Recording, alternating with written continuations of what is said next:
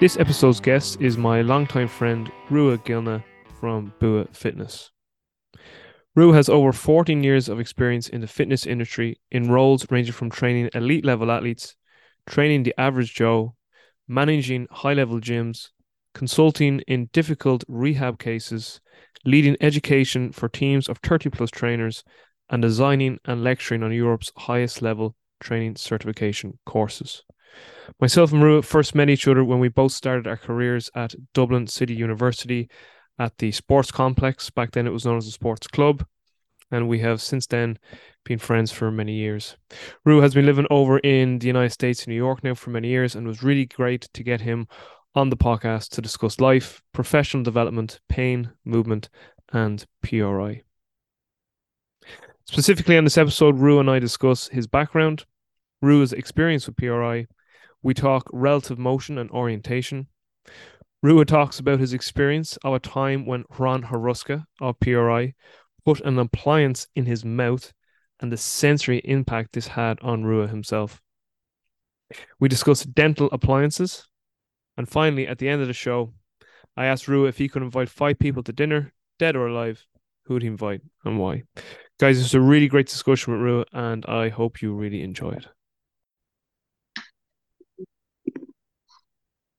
Okay, Rua, it's an absolute pleasure. Thanks so much, man. I can't believe uh, this is like our first podcast. I mean, we should have been, we this should have been done a long time ago. Now, in fairness, we, we did have a good catch up a few months back, probably nearly close to a year now, over FaceTime, and that was that was really great to finally catch up. But it's great to have you on the podcast. So uh, I'm really looking forward to everyone getting to listen to your story because I think you have a really really unique story. I mean, first of all, thanks for having me, Robbie, and second of all, you're 100 percent right. This is well overdue. Uh, for anybody who doesn't know, myself and Robbie actually started out working at the same gym. What is it now, Rob? 18 years ago? Uh, with 2007, and you were there before. I so you started a little before me. So 2007 is 15 years ago. Okay, um, 15 I think you might have been. Were you there maybe a year? Were you there a year before me? A whole year or a few months? You were definitely there before me, anyway. Yeah. But yeah, best best part of uh, 15 years ago. Yeah. That's crazy. We're we're now old. You know that. well, you know what? If if this was like you know like 1648, we'd be fucking ancient. Like 35 was ancient back in the day, wasn't it? Like it was like fucking yeah, hell, 35. You're job done. Yeah, you're doing good. Like so, uh, yeah. Back then we'd be ancient, but uh, yeah, I suppose in in terms of our professional career, yeah, we're getting on now. Nearly two decades in the field. I mean, when you think about it, like the fitness industry, at least in the states, has like an attrition rate of something like 99 percent per year. You know what I mean? So anybody who lasts more than a couple of years, it's it's rare. Yeah, it is. It is. You're right. The attrition rate is high, but I get. I haven't. I haven't officially done any research and that looked at figures, but I'm sure globally it's it's pretty similar in a lot of countries. But obviously, because the US is such a fucking fitness monster ball because of the population there, yeah, the yeah. attrition rate is is a huge turnover. Um, as I said, just before we hopped on, listen, I think you have a very unique life story. Um, you had a few phenomenal interviews on some podcasts. I know you recently did one with David Gray, but it was actually the one you did on the guy who has fractal biomechanics. Oh, Ankur, yeah. yeah. yeah. lovely. I love that guy. I just I love his his like I just love his whole like life attitude. Yeah. He just he makes you happy like when you listen to him. Like this guy is just so happy. He's just like he's a genuinely nice human being. We got we became yeah. friends during COVID.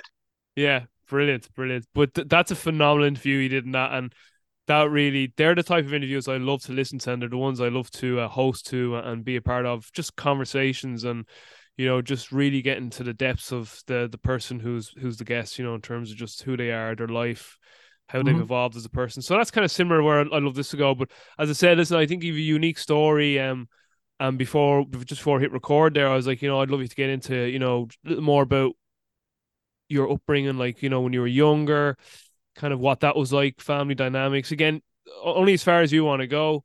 Um, I'm an open book, Rob. Yeah, I know that. I know that. But um, I just I suppose it's kind of the polite thing to say, you know. Even though I know, you know that you, you're, you're like, yeah. you're, you're like you're like me now as well. I'm an open book too. But yeah, I love to just yeah. family dynamics when you were younger. Then obviously growing up in Ireland, I, I, I really a, a huge area I'm always fascinated is like when people make big life decisions, and you made a huge one.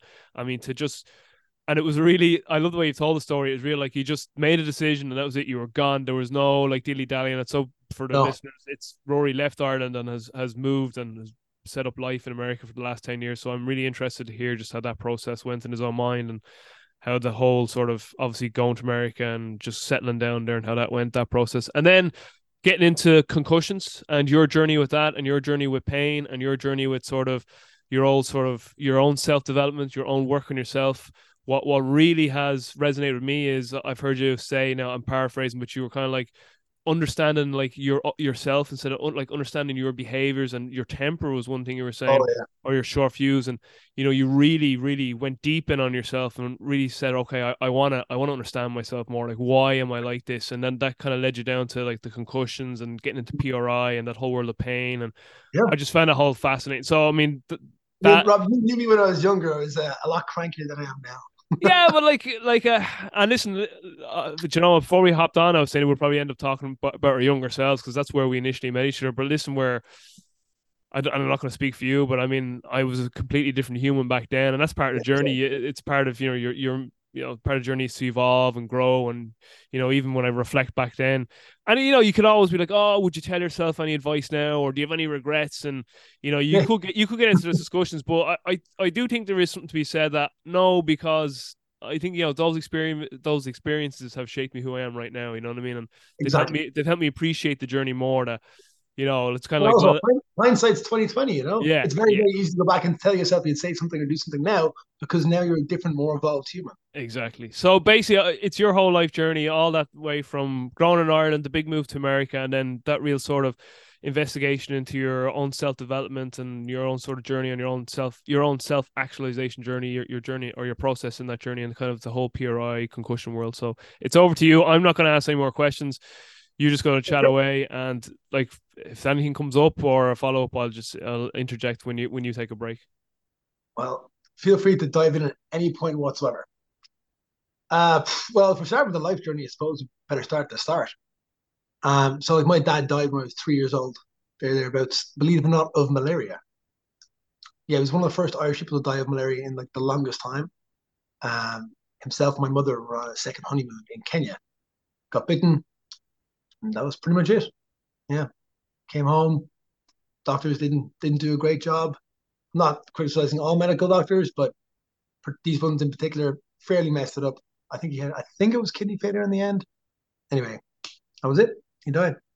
So we kind of ended up. Obviously, my mom worked a lot. Um, I would do very well in school, but I would, I would also get in fights in school sometimes. You know, you have a, a child that loses a parent around that age, they tend to have self-regulation issues for sure. Um, but I did very well in school. It was always top marks and everything. Um, and then we moved to Louth for a while. I went to school in Drogheda. Um, and if anybody's from Drogheda listening to this, back then and possibly now, I haven't been there a long time. It wasn't the most welcoming place. um, especially at the time, I was, I think, the only atheist or the only non-Catholic in the school. Which uh, in Drogheda, which is if anybody's watching this, you probably don't know Irish geography. It's not that far from the northern border, so it tends to be a little bit more like, oh, if you're not one of us, you're one of them sort of situation, especially in the 1990s.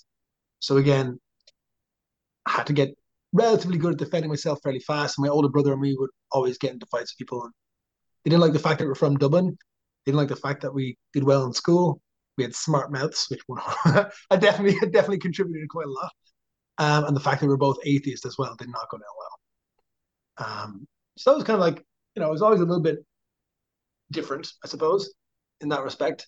Uh, huge gamer my whole life, massive gamer to this day. I built my own PC a couple weeks ago. Um, I built a couple of smaller different consoles. I love gaming anyway. I'm a massive nerd, always have been. Um, after after high school, what we call secondary school, went out to college in DCU, studied common entry to science, and I was going moving into applied physics. And I haven't really done any sports in any serious way at that point. You know, I've done a little bit of rugby, a little bit of soccer, a little bit of this and that, but never really anything serious. And my first year in DCU, I ended up winning the National Novice Gymnastics Championships in tram- Olympic trampolining. I ended up uh, competing with the judo team. I ended up, um, I think, in the snowboarding team first year, second year. I ended up, um, what else? Ended up on the breakdancing team. Uh, I ended up doing like five, six, you know, you know, varsity team sports my first year, training 35, 40 hours a week, like an absolute psychopath. Um, and then also working nights. So it's just always on the go. I think it was my second or third year then. I would have been 19. Then my brother, who had been taken care of at the time, killed himself. And for me, that was that was it. I wasn't going back to college. I couldn't. I was absolutely messed up for the longest time. Um, so I kind of I took stock then for a while, took a little bit of time off, and decided I wanted to go into fitness because that's the thing that actually made me happy. Um, I didn't realize at the time that in fitness you make no money at all. in in general commercial fitness, it's like great, you're going to be able to pay your rent maybe. Um, so I ended up doing the Litton Lane training course actually on in DCU. I remember even I was taking the course, and again, it's not a criticism of, of that course in particular, but all these basic training courses, I remember, you know, because I had the martial arts experience, I was realizing that this is outdated material. Like you're being taught from the get go. It's supposed to set you up for the the the real world and work with humans. That's just it's outdated material. It's not it's not correct, and the lecturers know this. Um, and that kind of pissed me off. that pissed me off a lot. So when we are working in DCU, and you remember this, we'd have all sorts of different people with disabilities. We'd have like some of the guys who come in maybe like blind or be diabetic, um, would be missing limbs, and sort of stuff. I used to love working with them because it was a challenge. You know, it was something that I would have to get better for. I think you were one of the other people there at that gym, Robbie, who always wanted to get better. You're one, one of the only other people there, I think. I'm not criticizing again. There's lots of good people there, but you were the only people there who was constantly trying to learn, constantly reading, and you know, we were dumbasses back then. we didn't have we didn't have enough of uh, a bullshit filter, I suppose, actually filter through what was good and what wasn't. So we were just trying everything and anything under the sun. Whatever articles came out in T Nation, we were like sucking them up because back then, you know, we, there just wasn't as much quality information out there. And in Ireland, the availability of, of good certification courses was thin on the ground. I think, to be honest, it, it still is in most of Europe. What do you do? You think so? I was saying, uh, sorry, I was saying zero. I think there was zero yeah. back then. Like, I think COVID probably helped in that people have access now to to online courses, which are a lot better. But I still think Europe in general has a ways to go. That said, actually, uh, I'll, I'll skip back in a second. But when I came to America, they all assumed that I would know absolutely nothing because I was from a backwards country like Ireland. yeah, attitudes are fun. Um, yeah, so you know, went through that, ended up working in DC with you guys, of course. Um, we did some really cool stuff there. Um, and then I ended up going private over a contract dispute. I kind of quit and was like, ah, I'm done with this. Um, again, learned a lot there. Um, I was loving it. Actually, I was like working 10, 12 hours a week in my mid 20s, making good money. You know, I had like boot camps going. I was doing personal training. I was doing that sort of stuff. And then I ended up working with uh, Image Fitness Training, which were a personal training lecturing company that actually did certifications. And I ended up in my mid 20s kind of de- designing a new certification with them. I did maybe a third to a half of the syllabus um, thereabouts. I implemented that and was teaching that course for a while. I started to do a little bit of fitness modeling stuff on the side.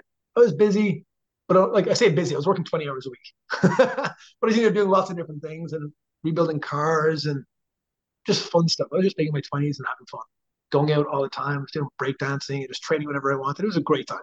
Super simple. I was happy. But I realized I was kind of professionally stagnant.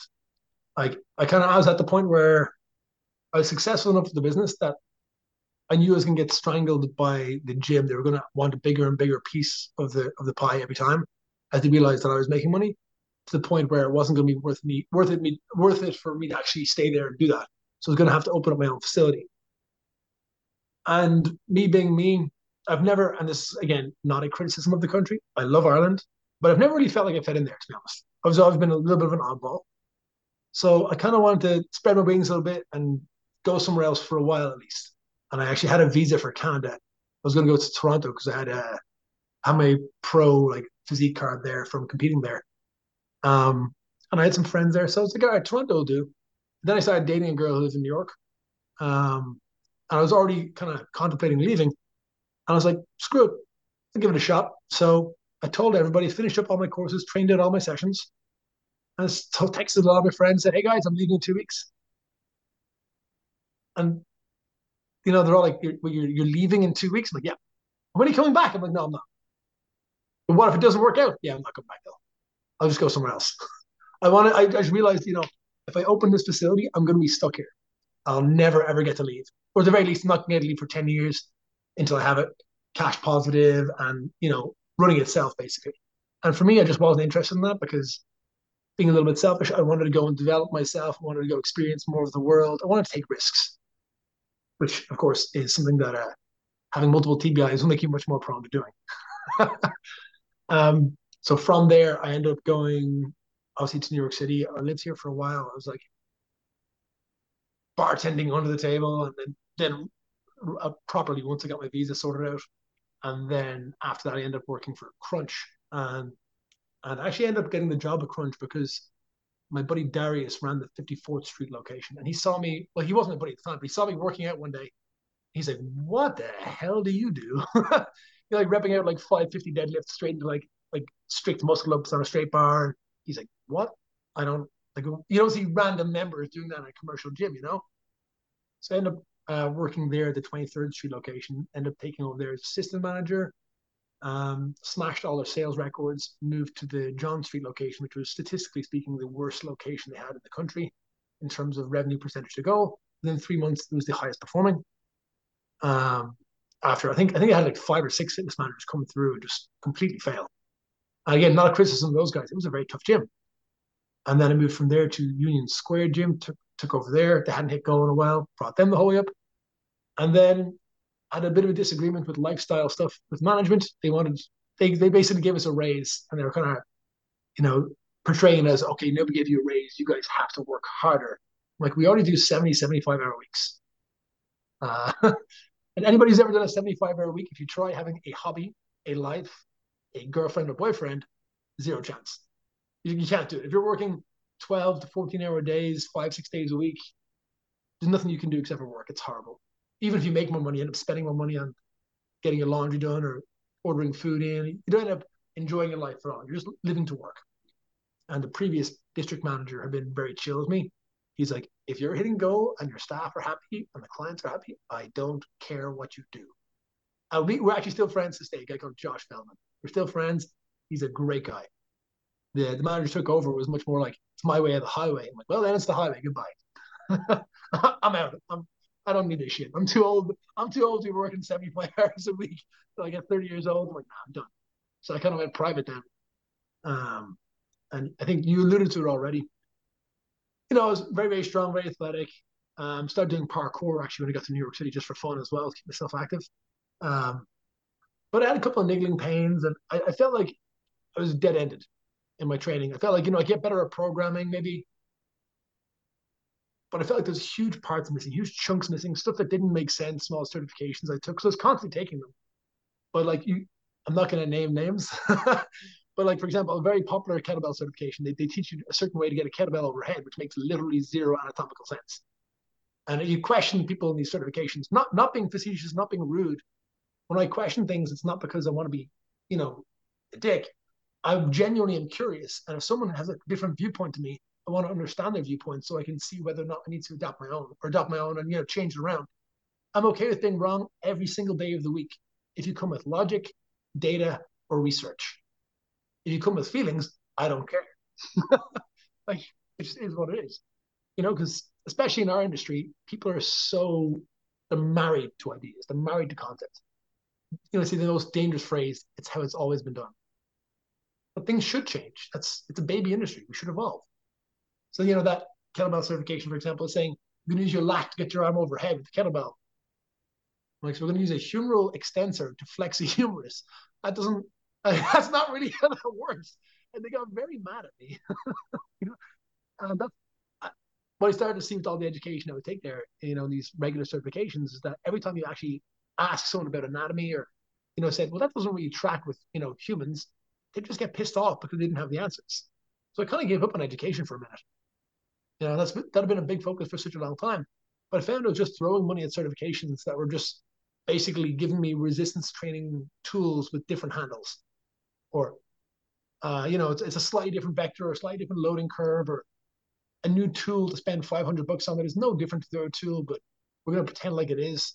And instead of teaching you about the, the kinesiology of this, the mechanics of this, we're going to beat the crap out of you for two days. So you're sweaty and tired and you think it was a great time.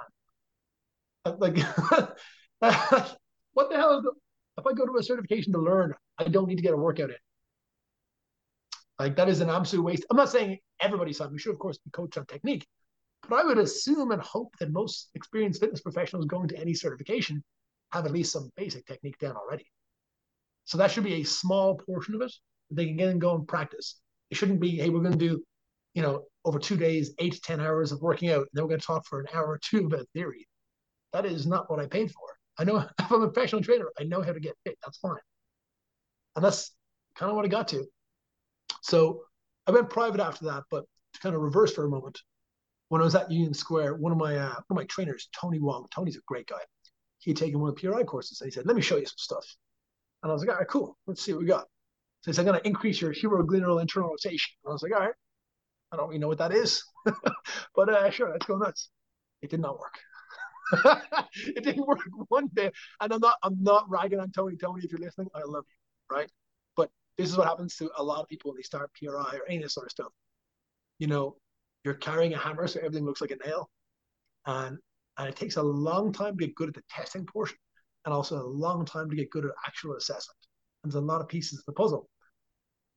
But the way Tony was explaining it to me, it piqued my interest. It sounded like something different. It definitely wasn't something that I was, I was previously aware of, like this inherent asymmetry and and straight off the bat, because I had the, the martial arts experience. Uh, if I didn't mention it, I'm a second dan black belt in Wing Chun Kung Fu. Did some kickboxing, judo, some taekwondo, some jiu-jitsu, a little bit of Thai boxing. Uh, I used to fight a little bit of bare knuckle. Um, all the fun stuff. And currently started and suck at BJJ. Uh, won't suck for long, but currently do. Um, yeah, so from that, I kind of knew a little bit about breath work. Um, I studied under the Grand Master of the world from Wing Chun Kung Fu, and he introduced the Qigong. Uh, I read a lot of the research on it, and you know, there's a lot of fairly compelling research on it. And this seemed adjacent to that. So it's like, okay, I'm interested enough to go and try it. So I took the the myokinematic course. I think I took the online course first and I was maybe an hour into it, and I realized I know absolutely nothing. I was like, wow, my anatomy. I thought I was great at anatomy. Nah, I didn't. I don't really know much about the relationships with joints, bones. I, I didn't know nearly as much as I thought. I did, and that hurt my soul. So I, I kind of made a little resolution myself that I had to at least take the three primary courses, and then if nothing else, my anatomy and my application of anatomy would get a lot better. And what I found was I was able to solve problems with these tools that everyone else had just thrown off these vague, ambiguous platitudes like, oh, everybody's body's different. Every time I hear that, I want to smack someone in the face. Because yes, everybody's body is different, but most bodies are fairly similar. like, you know, I've worked with a couple of contortionists. They have literally very different bodies. You have people, you know, who have, have two facets to knee joint, people with three facets to knee joint. People have different articular structures. That's a real thing, right? They'll have inherently more or less stability to joints. Sure, you can get these contortionists though. Some of them have ball and socket knee joints. Like it's insane the things they can do. That's someone whose body is different. They need they need very very different training than Joe normal, you know. But for the most part, for the most part, most people are fairly similar. Right? It is what it is. Um, and I just got so pissed off with the acceptance of injury and acceptance of pain. Because I was seeing, you know, a lot of people who bench press, you go into most places and ask everybody bench presses, who here has shoulder pain or has had significant shoulder pain? Almost every hand goes up. And I was kind of at that point where I'm like, all right, I'm in my 30s now. Do I keep lifting heavy? Like, th- there has to be a point when lifting heavy is going to result in injury if there's a technique leak. you know, like, how strong is too strong?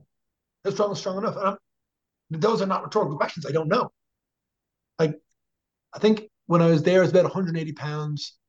Uh, trap bar deadlift, I could pull like 640, 650. Um, you know, nonsense weights. Um, benching like 360, 370. Uh, like dipping with body weight plus for reps, like stupid stuff. But I was always like a little sore, a little achy. And I realized, you know, I'm in my 30s, it's going to start catching up and something's going to tear, something's going to give structurally. And I think that is a thing that people don't think about. We've got to get stronger. Like, for what? like, if you're a rec, I'm not criticizing anybody. If you're a recreational gym goer, what are you getting strong for? If if like if our goal is health, if our goal is hypertrophy, if our goal is reducing all cause mortality, it's getting lean, if it's aesthetics, if it's body composition, Where's the cutoff point where we say the risk is not worth the reward?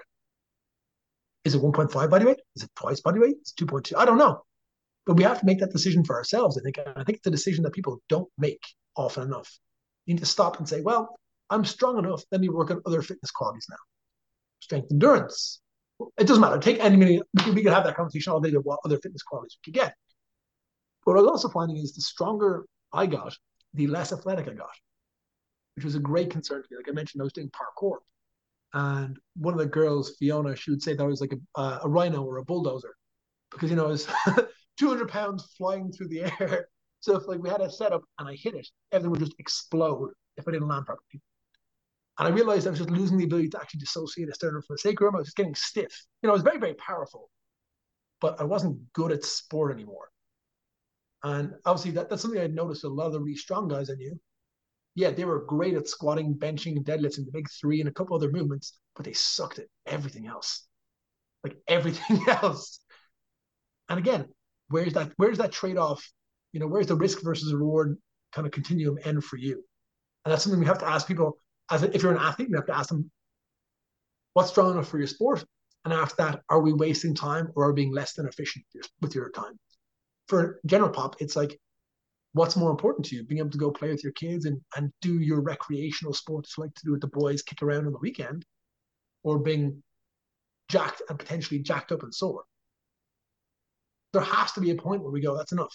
And unfortunately, because of all the steroids and, and PEDs, in the media and in fitness magazines and in movies.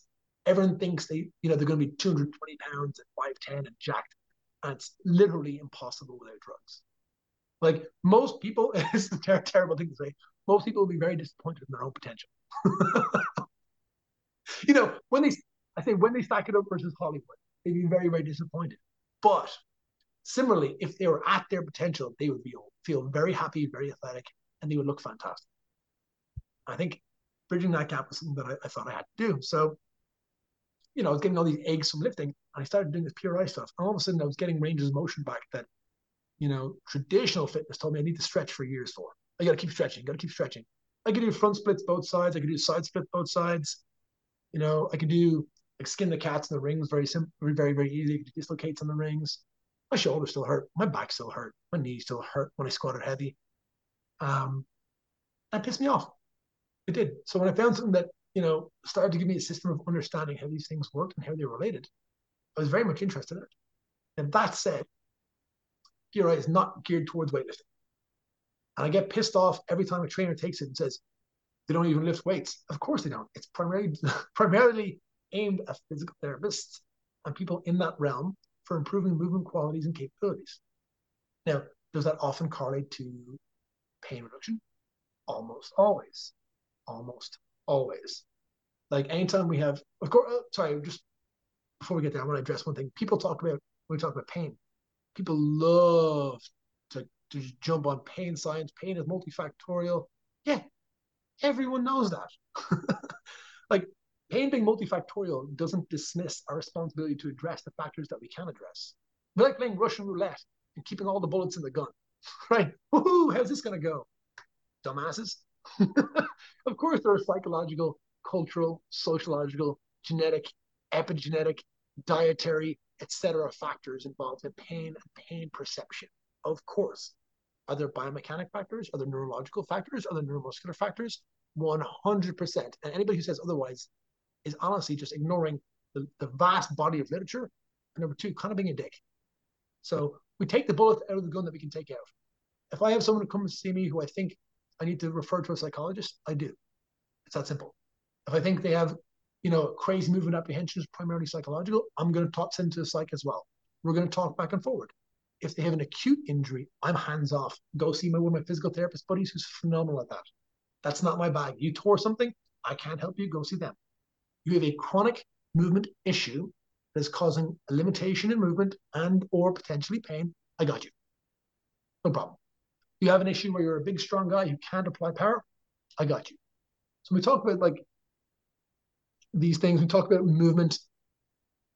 Um, and again, powerlifters think I hate them because powerlifters are the best example for me.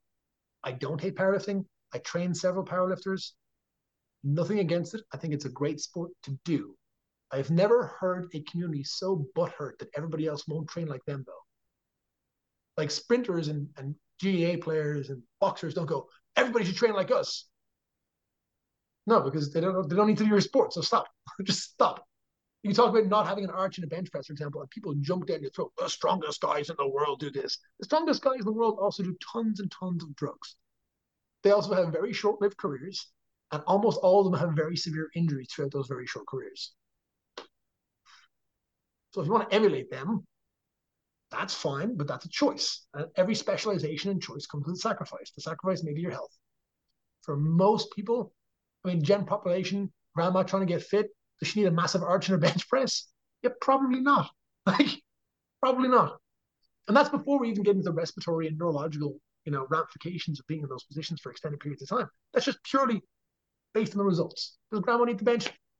She, she should do some horizontal pushing, sure. Does need to be an arch bench press? No, absolutely not. Um. Anyway, I di- I digress. Um, so I took my three primary PRI courses, and I was like, wow, I learned so much here, and my head hurts, and I feel like I'm the stupidest person in the room all the time. But that means I'm in the right room. Because I found previously in most of the courses I was in, I was probably one of the most educated people in the room, at least on those topics. And I hate that. I can't get better being around people I'm as good as. It's not possible. Not, not in any significant way. I need to be around people who know more than I do about a different thing. So I kind of dived in. I, I took 22, 23 of the PRI courses um, just dived in for like five years straight. What what are we talking? Uh, uh sorry, uh, Ru, what what are we talking timeline here? So, what do you remember the year when you did the primary, and then like subsequently with all the other courses you've done? Like, so do do you, like is there a timeline you can fit us I in there? I think I think I started maybe six years ago. Years, I think it was maybe six years ago, so maybe seven. I don't know. I'm getting old. My memory's not what it used to be. I think it was like six years aago. I took the the Myoki and then immediately booked four or five more courses. So, so like I, I mean, this this is uh like you you've you've like that's a very expedited learning curve that you've went on in, in a fairly short period of time. Yeah, yeah.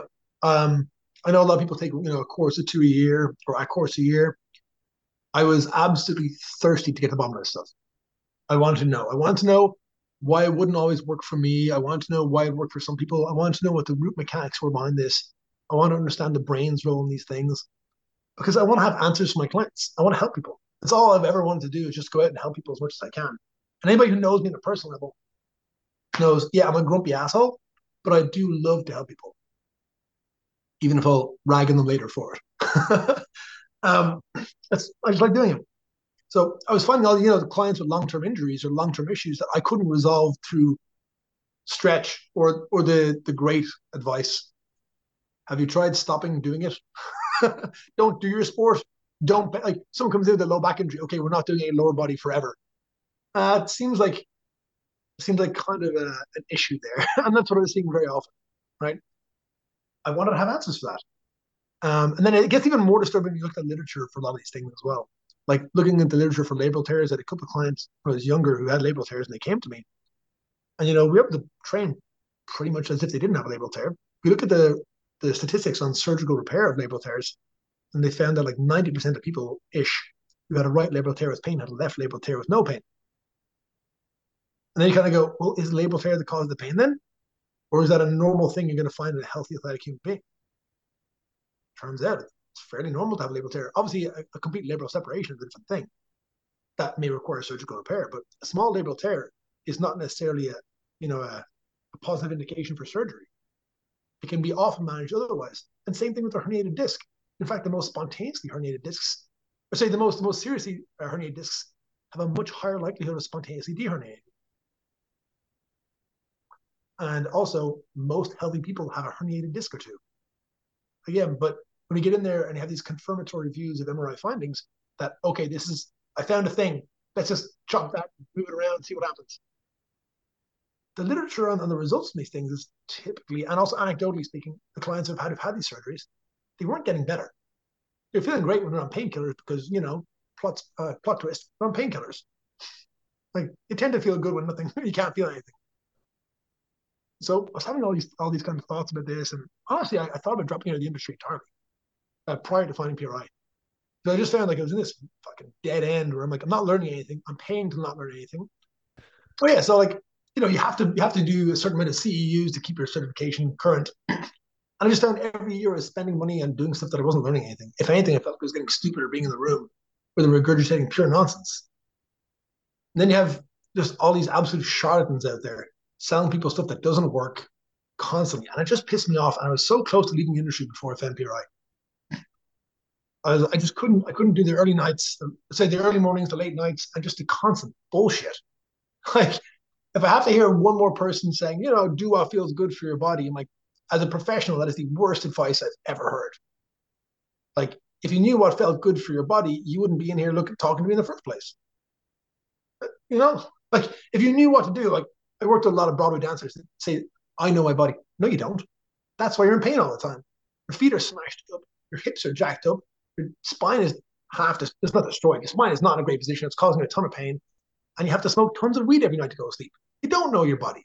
You're it, just kinda, it, it reminds me of I don't know if you've ever seen uh you I, I I'm again I never want to make assumptions but I'm assuming that you you've seen these uh these clients in your in your life and for me it's usually been females like hypermobile females Oh, and it just it, it just goes to you talking about people you know saying oh I know my body and yet they're in pain you get those females and they always go I love cracking my my like and they're they've got really bad low back pain right and I go I Yeah. love cracking my low back you know that stretch where you lie down and you bring your leg across and it goes crack crack crack crack and, oh I love that and I you'd be there thinking like yeah that's probably the worst thing you can keep doing because you yeah, exactly. Yeah. you just Like, keep like re hyper mobilizing that area and that area is like Mhm. screaming out for some motor control like It's yeah, it makes me it makes me sad.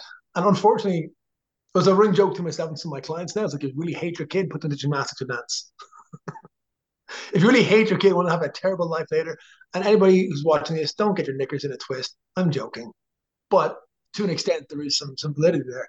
When we have that ligamentous laxity, it's hard to manage. It can be managed, but it takes a lot more work than someone who's stiff. A lot more. Uh, sorry, just uh, another one that I read that PRI that I'm very grateful for learning from PRI. Like, I mean, for years, and I'm not picking on Kelly Starrett now, but you know the way the couch stretch became a big thing there about oh. eight, ten years ago. Yep. Even, even before Kelly now, hip flexor stretching was the big thing. Like, and you know, everyone was doing the hip. And listen, I done it, and we thought, and we all we all thought the further you went into it, but yet, like if you took a snapshot from the side, you all you were seeing was this massive low, lordosis. Yep. You, you were just hanging off the ligaments in the front of your hip, and you were, oh, I'm getting a great stretch here in my The hip Instagram flexor. influencers now, all these chicks with their asses out, they could teach us how to do a good couch stretch. But I, like, but I now uh, obviously I train in in a FlyFit here in Ireland, and it's a great gym actually. And um, Mhm.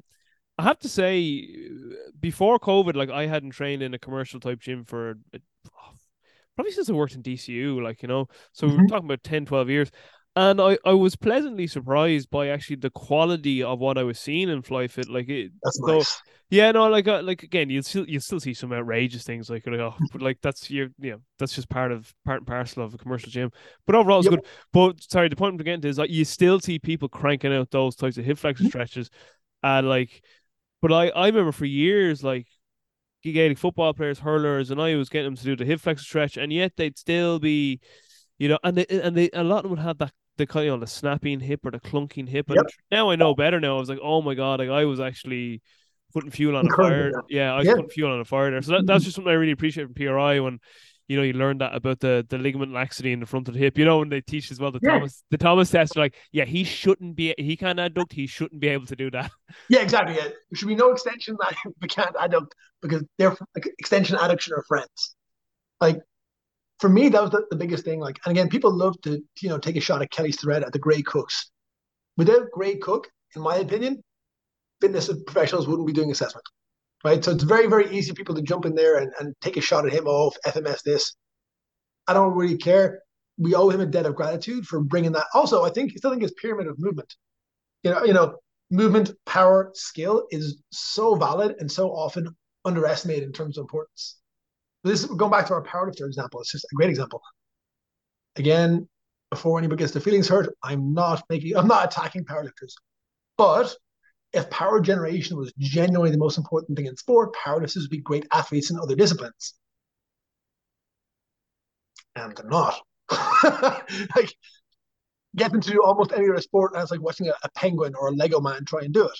Right? They're stuck in they're stuck in this bilateral extension, which is necessary, you know, to maximize results within that sport, and that's fine.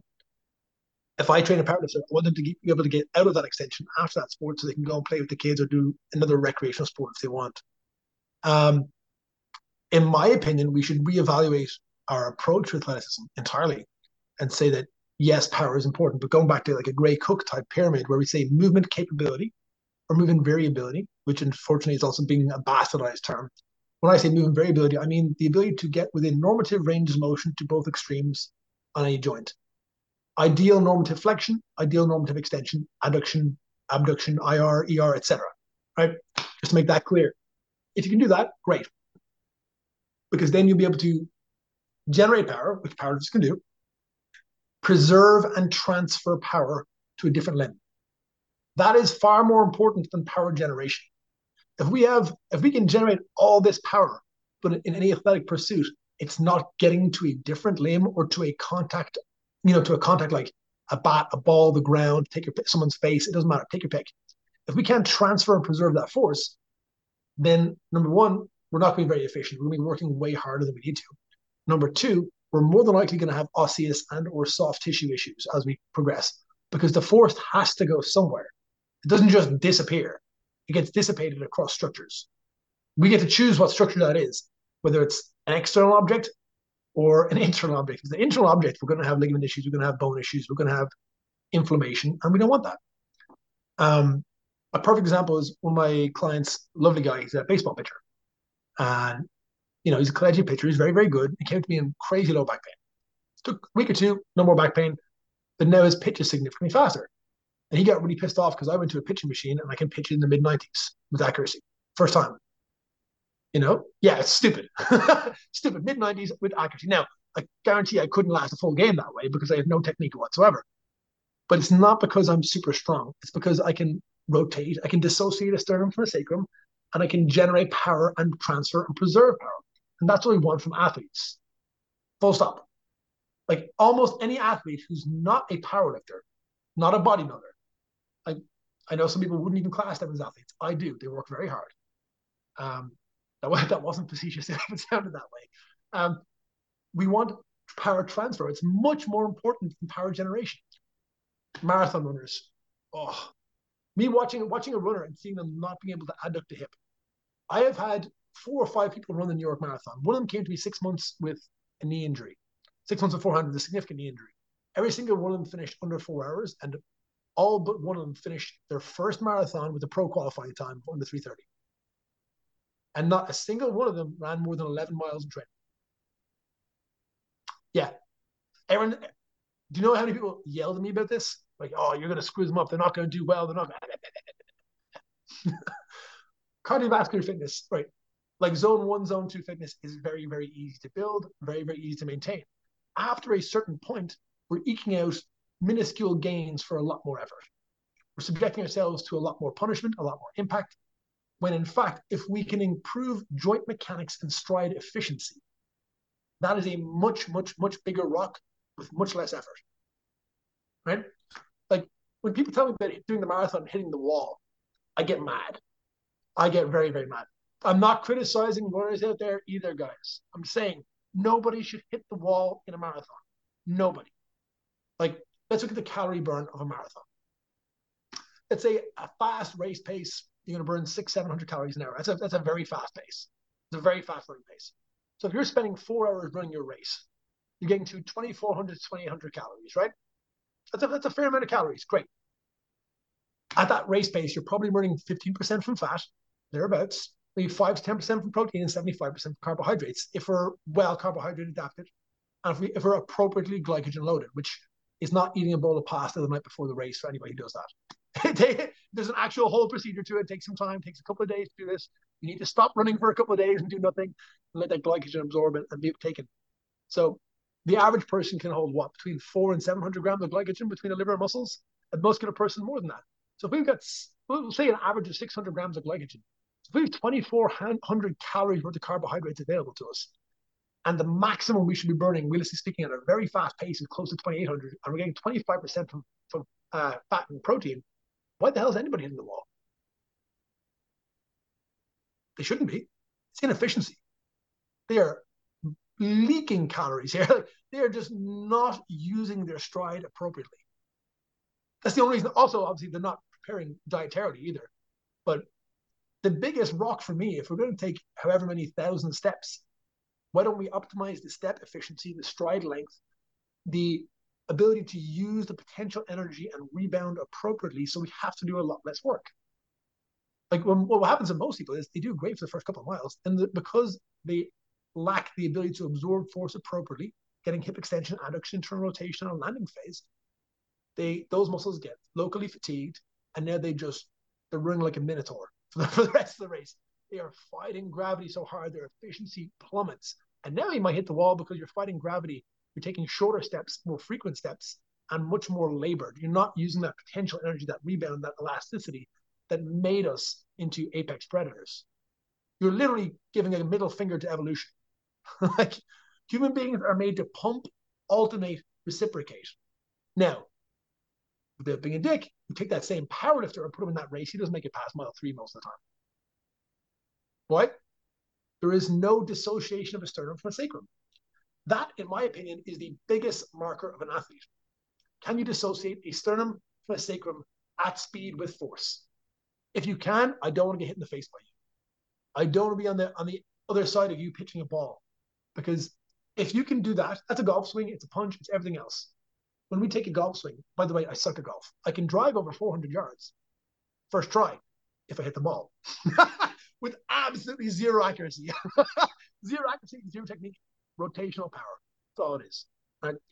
If you can adduct a hip, if you can bring your sphenoid over your sternum, over your sacrum, and then rotate further without getting into an extension, without getting into a pivot position, we're adding an extra an extra movement to the chain, which generates that rotational torque. The way I used to teach this to uh, to trainers was, I say, guys, who wants who's who? Which one of these do you think is going to hurt more? If I hit you like this, if I hit you like this, hit you like this, like, and they obviously go, well, it's going to be one of the last ones where it's like that rotation. I'm like, great, why is that? Uh, doesn't matter. We all we don't begin to think so we get into the fact of relative velocities, begin to the fact that we're adding more force, sure. But with any force, any force transfer, the more joints we have moving, the more we're gonna be able to transfer force. It's very simple. Mo- I've seen people teaching things like a Russian twist, teaching people who teach on certifications for certain golf certifications, telling people they can't rotate unless their st- sternum is up. That's literally ass backwards if you if you're if you're in lumbar extension, your sternum and sacrum are going the same direction. That is not rotational. That is how almost every big lift is coached and most personal training certifications and in most gyms. Extension. And then people are surprised when they can't actually rotate, they're not athletic and they get hurt, especially doing sports. Like GAA players are a beautiful example. You watch those guys, they run on the pitch ribs first, like low, lower ribs first. And I'm just like, oh, I'm looking at a bunch of torn hamstrings here. Maybe not now. Maybe soon. Torn hamstrings, groin issues. Just with um, be as well. Just my own learning and my own um self development um and education in in the in the realm of sort of human movement. Like along with PRI, I was exposed to to Bill Hartman's model in 2018. So I, I did Bill's intensive. Now I will admit, at the time, like I um, just where I was regards to my own education, I was heavy in my masters in strength and conditioning, and when I took Bill's intensive, I wasn't in a place to really absorb that because Bill's model is very full on, and I've said mm-hmm. this to I've said this to a number of people. I really think to to really sort of grasp PRI and Bill's model. This this this is what I said to Michelle Boland, and I also said it to um to Pat Davidson. I was like, for anyone who who's like who has never done PRI and they were like, right, I'm going to do PRI. I'd be like, right, well, two things. Yeah, I would say two things you need to have before you go into PRI. Study the respiratory system and know your pelvic anatomy.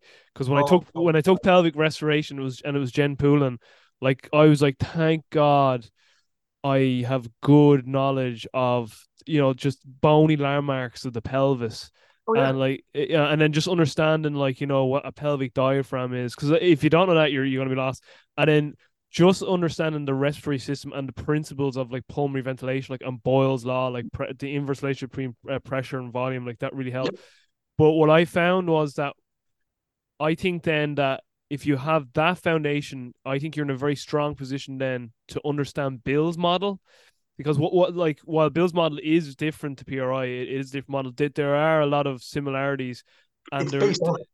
Yeah, and and there's there's like just the foundation for me now. This is for me the foundation that PRI gave me really helped me then go mm-hmm. back, go because like I only really went through PRI properly now, properly properly actually this year. I, I retook the home studies. I really went through it this time, and and then I did six weeks heavy on Bill's one, and only after I went through the home studies of PRI, and actually I did forward locomotion as well. The Oh, um, forward motion is fantastic. yeah, it's very good, very good. Ron Ron is like full on in that one. Like he's like he was on it that day.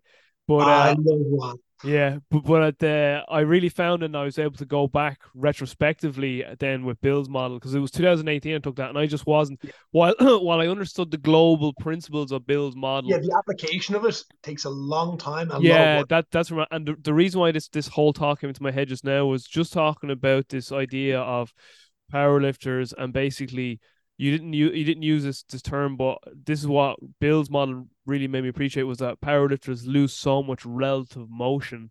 They Oh, yeah. just they just they just become orientated and that actually is a necessary adaptation like for for you to produce a shit ton of force you actually need to you need to sacrifice relative motion and orientate uh p- uh, parts of your body because you're you're trying to decrease any sort of See- excessive variability. You're trying to yeah, you, you want to produce as much force you can. So with a power lifter, that's the trade off they gotta make. Like, and that's why, as as you just alluded to, powerlifting is not healthy. It doesn't lead to longevity. But if you want to be It doesn't make you better at sport. yeah, it it does. Yeah, it- I- well, that's it. Well, in sports where you need relative motions, but uh, just like you said with the, with the GAA players, that's that's essentially what's happening. You're seeing these groins and hamstrings, and it's because you're getting like a generation two now, or the last two generations of GAA players who have gone from working on farms to working in offices. By the way, guys, if you don't know what a GA player, it's a Gaelic, Gaelic Athletic Association. It's an Oh, Irish yeah. sports. yeah, sorry You guys don't know. Yeah, the international listeners. If you don't know what it Yeah. is, just just go to YouTube and type in H U R L I N G hurling or G A E L I C Gaelic football, and you'll see it. And I have no doubt if you've never seen hurling before, your mind's gonna be blown. it's like lacrosse for men. yeah, yeah. It's it's lacrosse. It's a it's a hybrid between lacrosse, field hockey, and, and baseball, and it's just it's amazing. It's. Um, It, it is no no we're, we'll sound biased Irish, but I, I really think I, I really do think hurling is a phenomenal sport. But it, what what what I've seen is that you get this generation or two of GAA players who've moved from like this agricultural upbringing where they worked on a farm and they got loads of movement and variability just by their daily activities to working in an office where now that sternum and and the and the sphenoid and then what's ever going on at their orbitals and their visual system yeah, Everything they're, that's the word. That's the word right there. Sagittalized. And then you just alluded to it now. They go into these strength and conditioning coaches who who like and, Are and well intentioned. There's no malice. They're Exactly. doing the best with the tools that they have. It's not a criticism of them. absolutely, absolutely couldn't have said it better. Well intentioned, t- t- you know, really at, in their heart think they're doing the best, and you know th- they're they're just using the model that they currently have, and it's like okay, we're gonna get these guys strong through good Mhm. traditional strength training. And I, I, you haven't said this, but like, I, I, I'm you can answer this after I say it, but like. Strength training still is a massive part of athletic Yes. Oh, yeah. preparation. I'm not saying we shouldn't do strength training. I'm saying we Yeah. should change the strength training. Exactly, and and also there's and you you've alluded to this too. There's just a diminishing return to it, like going back to like you know strong, strong. It's like like of course you want to be strong, but it's like there's a point where okay you're fine now. You don't need to keep pouring more water into that bucket. We can That's exactly it. And especially at the cost of movement, exactly especially Yeah. for a field athlete. Your Yeah. movement is your bread and butter. Yeah It doesn't matter how strong you are if you can't apply that strength within movement. yeah. And that, sorry, and, and this is this is why I've started this whole sort of segment of me interrupting. Sorry about that. Was that Not you, ju- you you just remind me of this orient orientation versus relative motion, orientation versus Mhm. relative motion, and that. And again, it's it's like it's like when people talk about like the sympathetic versus parasympathetic nervous system, and everyone thinks, oh, sympathetic's the bad one, and parasympathetic's good. It's like no, no, no. Yeah, you need both. It's just like you know, it's it's just there's context to it. So it's the same with orientation. Like when people hear, "Oh, orientation is bad because you've lost relative motion," it's like no, orientation is very important when you It's have to necessary and then it's not. Yeah. it is, and then it's And then not. it's we not. be able to do both. Yeah, you and you used the word there a little while ago. You need to be able to reciprocate, moving in, Yep. alternate in and out. Like they're very important words. Like if you even look at like maximal sprinting, you better have a lot of relative motion to get into the position to when Oh, you yeah. strike the ground. But at that moment Yep. when you strike the ground, you want orientation. You want Yep. everything. You want like as in like the the ground contact where like Frans Bosch would say like you know you're actually isometric, and some people say well is it isometric or is it quasi isometric? But at the point where your foot contacts the ground and you're putting If multiple you zoom times. in enough, it's an isometric. Exactly, exactly. You, you, but if you're putting multiple times body weight through the ground, it's like you want your body to just or for like the splittest moment in time, Yep. everything just orientate and then go back to relative motion.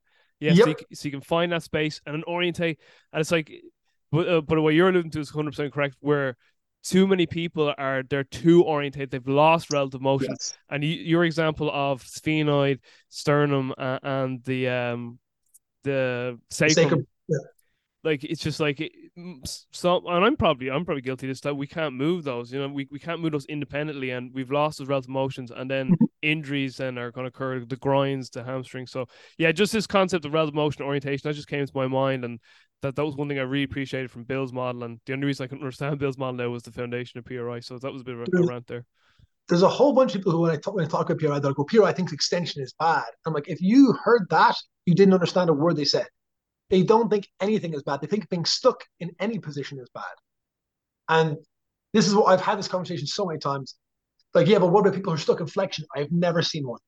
I've seen people who are stuck in, on a flexion, systemic flexion, like in hip extension on the right side, um, you know, the, the IR adductor on the right side, and con- and the converse contralaterally. I've never once, and I've tested hundreds and hundreds of people, I've never once seen someone stuck in bilateral hip extension. Haven't seen it. And every time I bring it up, someone goes, What about old people? I say, Have you ever tested someone who's like a geriatric client? Because I have, I've worked with a lot of them. No, then shut the fuck up. How about that?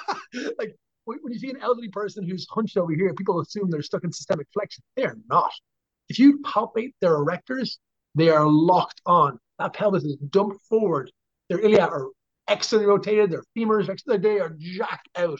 They are just converging forward like this. That's why they have a walker in front of them. If they were stuck in systemic flexion, they'd have a walker behind them to push them forward. They don't. That sternum drops and that head comes forward as a last ditch effort to push their center of mass back off their toes to stop them from falling forward.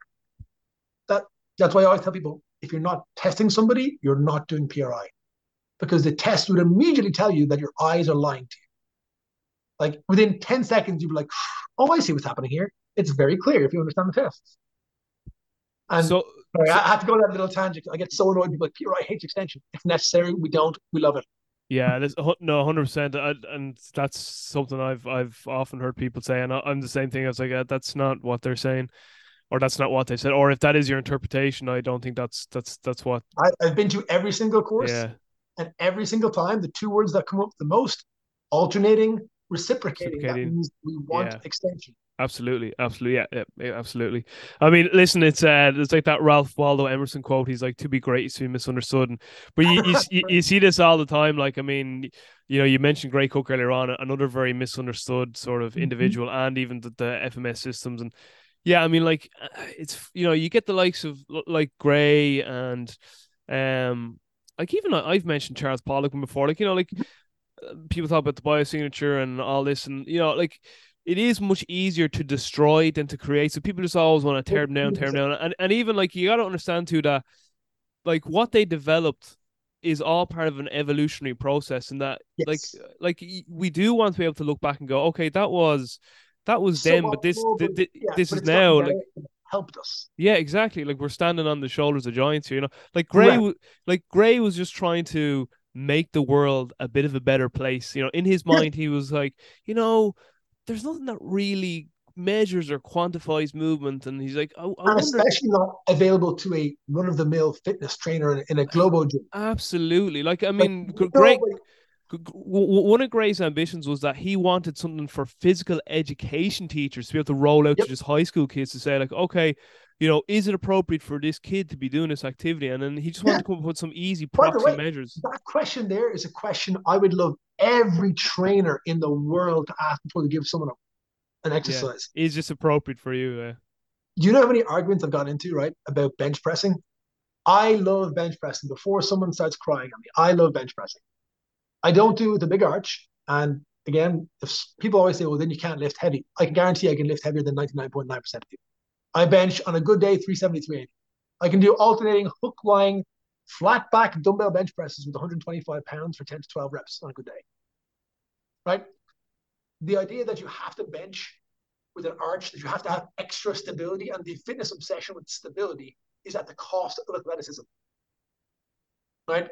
Like, yeah, it sucks when you go for an arch bench and you go now all of a sudden you're benching double the range of motion and your weight comes down. Yeah, of course it comes down. You're benching double the range motion. Can you squat ass to grass the same amount as you can to 90 degrees? I really hope not.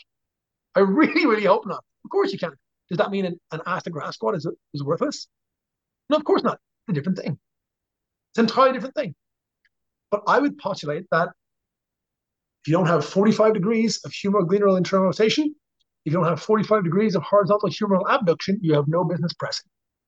None, because with that bar, regardless of technique, those humeri are going to have to come behind that thorax. And if you're in an arch, even more so, you're already, because you're moving the, the glenoid around the humerus, we're now in quite a bit of internal rotation. If you don't have that requisite range of motion at rest, the chance of you having it under load are literally zero. So you're, this is, I'm sure someone's getting mad at this, but you're almost guaranteed to eventually damage that structure with enough load and enough time. And people get very, very mad about you can't predict injuries. No, you can't. No one can accurately predict injuries. But that's like a super popular thing people say that you can't predict injuries. Like I always say, let's make it really simple. If somebody walks into the gym and starts bashing their head against the wall on a long enough time scale, will they get hurt? Yes, of course they will. Okay, great. What about someone doing bicep curls? Maybe, maybe not. What about twisting groin heavy head back motion bicep curls? Everyone goes, yes. Like, okay, so you, you agree that you can predict injury. We just don't necessarily have all the var- variables for every every single movement. You absolutely can say that you might not be able to predict exactly the injury, but you can say that has a higher likelihood of injury than this. Of course, we can say that. To imagine otherwise is absolutely facetious. It's just it's intellectually dishonest. It's ridiculous. Of course, we can say there is a higher risk of injury. That doesn't mean I'm going to say everyone who lifts with an arch back is going to get hurt. It's not true at all. But also to that point, I think a lot of sports are victims of survivorship bias. Like just because somebody makes it to the top and is not chronically hurt, which by the way, even that is rare, does mean that everybody will. Look at like the Eastern European, the German, and the Chinese, like their Olympic programs in the 80s. They threw so many people at the same program, and whoever survived was one for the youth. They knew most people would break under some of those programs, and they wanted to select the natural athletes by beating the shit out of everybody else until they broke.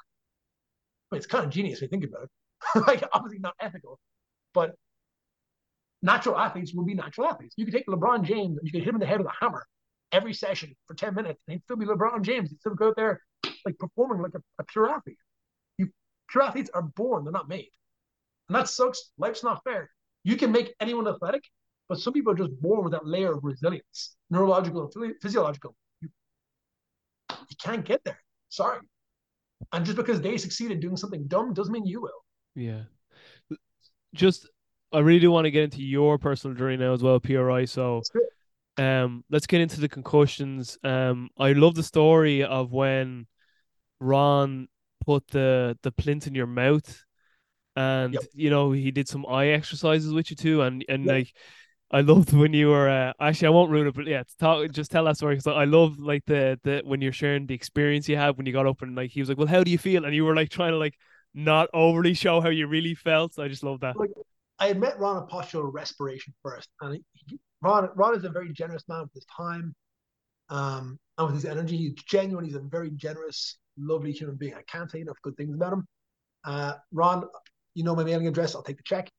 Um, he's just a great human. He's always down to help everybody. And I saw him at postural respiration, and I asked him, like Ron, when I do all this exercise, I can get myself acutely neutral, and again by neutral I mean passing the table tests, but I can't keep it. I knew there's something else. I knew the primaries weren't going to be enough for me because it was a complex case. I knew this already. Um, I also had a gymnastic accident when I was like 17 that almost left me quadriplegic. I couldn't feel anything, couldn't speak, only for a couple of minutes. Like it was terrifying. And that that was you know a couple of whiplash injuries from gymnastics as well. whiplash injuries and brain injuries tend to have a lot of similar symptoms, a lot of commonalities. Um, so by the time I got to the, the secondary and the cervical course in particular, Ron picked me as the. Uh, if you guys have seen my Instagram, you'll notice I have a picture very recently of like what a cranial torsion, a right cranial torsion looks like. I look like a sloth from the Goonies. you guys have seen that movie, you haven't, it's a classic. Go watch it. But like jaw way off the center line, massive, uh, massive disparity between eye height, the left eye being like whoop, um, ear flare. You can actually see the temporal bone rotation. I can't the smile. By the way, anybody listening or watching, facial asymmetry does not necessarily mean you have a cranial torsion. So do not self-diagnose. It's very, very normal to have some facial asymmetry. When it's massive, you have this huge cant and jaw to the right. That's probably an indication if you have a history of, of TBI whiplash, that it's a right cranial torsion. Otherwise, it may be a very normal and natural facial asymmetry. It can be a problem if when you change stances and alternate, it doesn't move a little bit. That can be a small issue, but it's still not nearly as severe as a, as a, as a right torsion for the most part. I just want to get that one out there because after I said that, people like, oh my God, I have an uneven face. I'm like, yes, it's not the same thing. It's okay. Do not self-diagnose. Some asymmetry is normal. Don't don't panic. So I was in that course, and Ron tested me, found out I have like a little bit of a patho neck on the right side, some ligament inferior lax, which is also a little bit rare. Um, from that gymnastics accident, actually, I think. Um, he put a he basically got like a plastic flat plane occlusal splint that he had built up on one side and filed down the other side to give me a little more left motor contact. If I, this is going to sound absolutely batshit crazy, some people make pure sense to others. When we weight a lateral heel in a standing position, it'll give us uh, tibial external rotation and femoral internal rotation, which is more conducive towards, in Bill's model, be a compressive stance, and Peter, I would say just a stance on that side. A weight bearing stance that's appropriate for when they're standing on it extension or like big arch back, weight forward, that's more appropriate for a swing phase or a propulsive phase, much less so for weight bearing. By the way, anybody who gets sad at that, that's not an opinion. um, we, we to have a discussion about that a different day. But the molar is analogous to the heel, to the lateral heel. It, it, uh, it will basically start to inhibit a masseter and temporalis to an extent. And we can use lateral pterygoid then to free up the mandible and, and free up some of the movement here. Where the mandible goes, the neck will go. Um, so also, yeah, it, will I believe I think it's a fifth cranial nerve affected particularly by that through the periodontal ligament as well, if, if you're interested.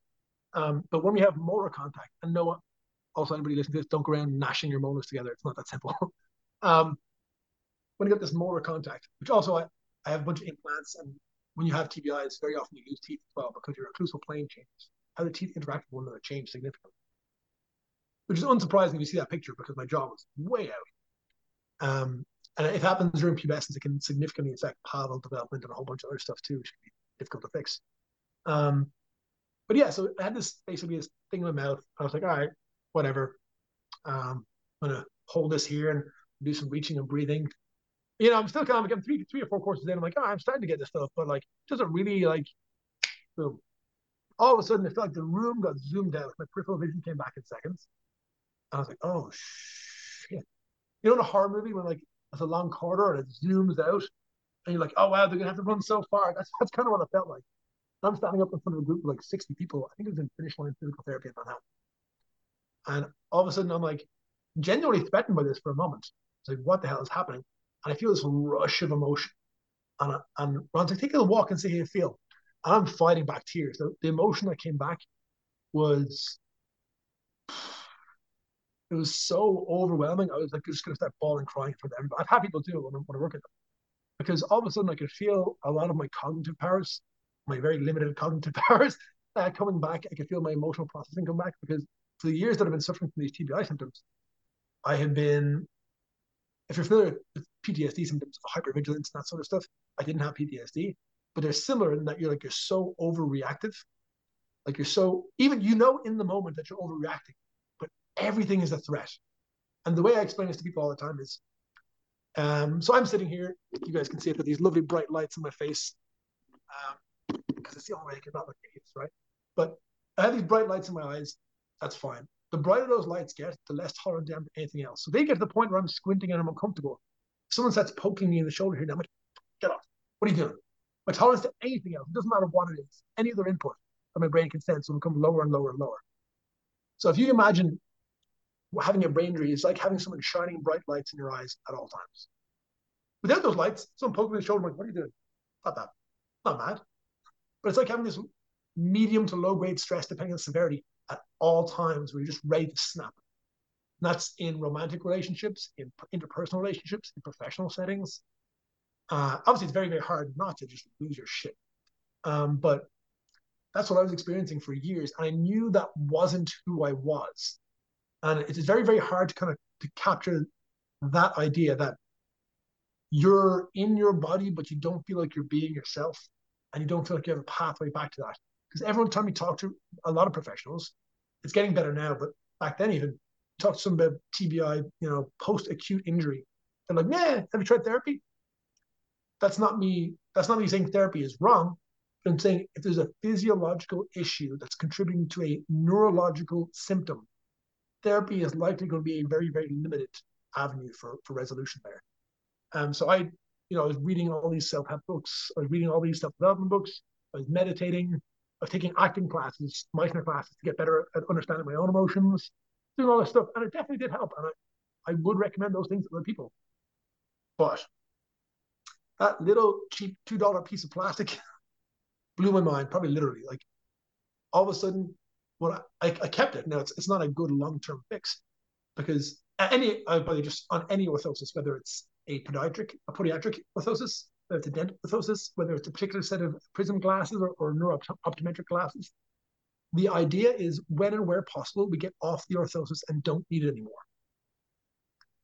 Also, on that note, we should do as much work pre-orthosis as is possible. Like day one, you put something in someone's mouth, that is not the move. That is not the move. You need to prepare a system under the orthosis or around the orthosis to accept that.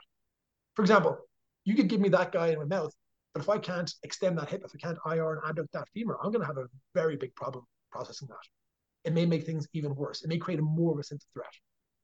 So I, am I'm, I'm when I work with, and I do work with a lot of complex patients now. Work with people with TBIs, people with Parkinson's, uh, people with dystonias, um, that sort of stuff. With a lot of physical therapy firms in Manhattan. Um, we're thankfully they're of the same mindset that we're, we're conservative when it comes to these appliances and we only use them in cases where they're necessary number one number two, where we've already made several months of attempts usually to get someone into this movement variability and keep them there, including home exercise programs and everything else. So I just want to make that note on, on orthosis. Yeah, so I went up to Mahwah. I met uh, Howie Hindin, and Howie is a gem of a human. Howie's the head of the AAPMD, which is like the American Association of uh, Physiological and Dentistry Medicine, or de- Medicine Dentistry, I think. Sorry, Howie. he's head of the AAPMD anyway. Um, and Howie and his son there, Jeffrey, they do great work. So they made me an appliance. It's a, it's a PRI type of appliance called a mandibular molar occlusal orthotic. So it sits on the mandible here and gives you a occlusal reference. You set to touch it and sense it and feel it. And very often we talk about sensing and feeling. People think, you know, it's a soft, hippie kind of thing. But the reality is sensation and feeling is necessary prior to loading. It's prior, prior to inhabiting space. Your body will not move into a space it can't sense. So to try and get someone to shift into a left left hemisphere, if they can't feel a left heel, it's not going to happen. If they can't feel a left ischium seated, it's not going to happen. If they can't feel left molar in the cranium, it's not going to happen. Can't do it. They'll try. And if you actually look, you can go even further and look at the, the literature on visual peripheral contact. Visual peripheral contact, for example, like the studies on this. Visual peripheral contact precedes left abdominal contraction in locomotion when you're walking, if your head and sorry, if your eye rather does not perceive your left periphery, it probably will not get significant contraction left internal oblique, and you will not be able to get an appropriate left stance. And people think I'm crazy when I talk about teeth and talk about eyes. The literature is out there. like it, this is not new stuff. It's the literature is out there for 20 years, 30 years, 40 years. It's there, but it just PRI to me at least is the first place that I've seen it put together in a, in a cogent manner that can be systematized and actually used very appropriately. Can, so, can, I, can, I, just ask one question there? You just yeah. uh, as just to clarify my my own genuine question. You were saying to again, you, and you can correct me here. You were saying you can't, you, you like you can't represent. Well, you didn't use that word, but you can't represent your left hemisphere if you can't feel your left heel. Is that what you said? Yeah, yeah. You know, but, you know, but is it isn't but but it isn't it You you uh you clarify this for me, but isn't the isn't motor isn't sensory and motor output to the left heel from the right hemisphere though? Yes. Uh, see, I mean the hemisphere of the body as opposed to the cortex of the brain. Oh, okay, fine. Yeah, yeah. get you, get yeah, you. No, I know exactly where you go with that. Yeah, so like the the right side of his body is sensed by both cortices of the brain, and the left side of the body is sensed by the right cortex of the brain. Yeah. Yeah. Sorry, I was just wondering. I meant, I meant like the left hemisphere of the body. I get you. I get you now. Yeah, hundred percent, hundred percent. You're not going to be able to get into a good compressive state here, um, and it's just you're not going to be athletic. You're going to be. That's very typical, by the way. It's very very typical. Anybody who can't sense that or work on that and get that lateral heel, it's going to be an issue if you want ideal performance. Get you. So Howie gets up there, he takes the scan. He sees he's got a bunch of extra random teeth. Makes some crack about maybe that's normal on, my planet. Um, he's hilarious. He's just a, he's a good dude. And then Howie sets me up and starts making this mandibular appliance. And they have this really cool, I believe it's proprietary, um, HRV setup where they have you on like HR, uh, real time HRV monitor with super low artifacts. I'm not going to describe it too much because I'll butcher it and Howie will yell at me. And they have you on EMGs, EKGs, the whole lot. So they're seeing the real time neurological and muscular response to getting that occlusal plane appropriate. So cool. And typically they wouldn't show patients that side of it while they're doing it, you know, so as not to influence the response. But I'm like, no, I want to see. I want to see, I want to see, I want to see. I love data. Um, so then as they're doing it, also like I'm kind of testing their results versus my results. So I'm doing like uh, like a self test on humeral gluteal internal rotation. I'm like, oh, when it's there, it's there. And I'm like, I was skeptical too, you know what I mean? So I always try to maintain a healthy dose of skepticism. Um, but no, yeah, they literally calibrated my occlusal orthotic based on my heart rate variability change and EKG and EMG change to get like temporalis and masseter inhibition. It was magnificent. It is fantastic. And that's why when I'm using dental appliances, I go to heaven. I'm not saying there aren't other good people, but I won't. I don't trust anybody who I haven't worked with personally, or at least worked with a client with as well. I, I don't know how how far you can go into this, but um, and this is only because I've just seen this, um, and heard like seen it a little bit on social media, um, and I've heard it from peers within the field, just from conversations. This sort of like, um, and you know, it, it's kind of come from James and Mike Cantrell like mm-hmm. this uh nearly like people were like too quick to like prescribe like a dental intervention and like you oh, know and people start started ending up spending thousands and thousands of dollars on these bonds are the same thing yeah yeah no I I I I've only had very small exposure to this but yeah, I agree you, can you speak to that because I know with the, with the clientele you currently see you know you see some very complex cases so uh, I guess it's to say you know what like I suppose the, the question is like when when is it time? When, when is it appropriate saying, "Oh, like this"? I do mm-hmm. think that going down an avenue of some some dental assessment and possibly some uh, appliance because it's obviously because just that whole anything with dentistry is, uh, is is money though too you know yeah, yeah.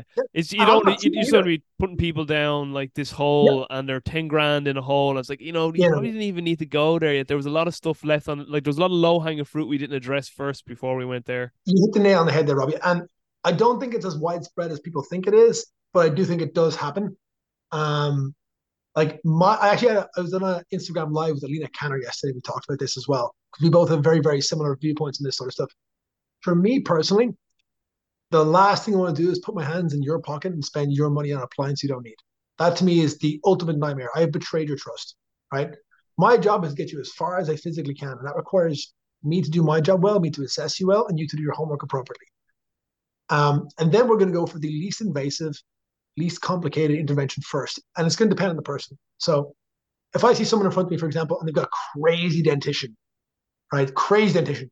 The first thing I'm going to do, we're going to do our homework and see what sort of resolution we get. It also depends on the human being, like what sort of, what their symptoms are, right? Because there's perfect and there's good enough. Uh, I'm not being funny there. A lot of people don't give a shit once they're out of out of chronic pain or once they got what they need back. And that is absolutely fine. It's not for me to decide how far you want to go. You decide how far you want to go. So for me, the first thing is I'm going to get everybody in a pair of sneakers that is appropriate for them. That's number one because it's cheap and it's a great, great, great sensory tool to give someone what they need with a low barrier to entry. That's like pretty much a requirement of working with me. is I'm going to put you in shoe jail for a while. I stole that phrase from somebody, and I apologize for not giving that credit. But is there? Sorry, I'm sorry to interrupt. Is there any heuristic you could give, like a guideline to know what shoes? What's the Well, yeah, like the Clinic actually have a shoe list on their website. Okay. And it shows you for for average arch, for low arch, for medium arch, for people who struggle with toe off. It's fantastic.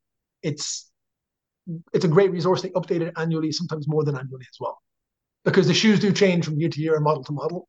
And sometimes, like what was a great shoe one year is a terrible shoe the next year.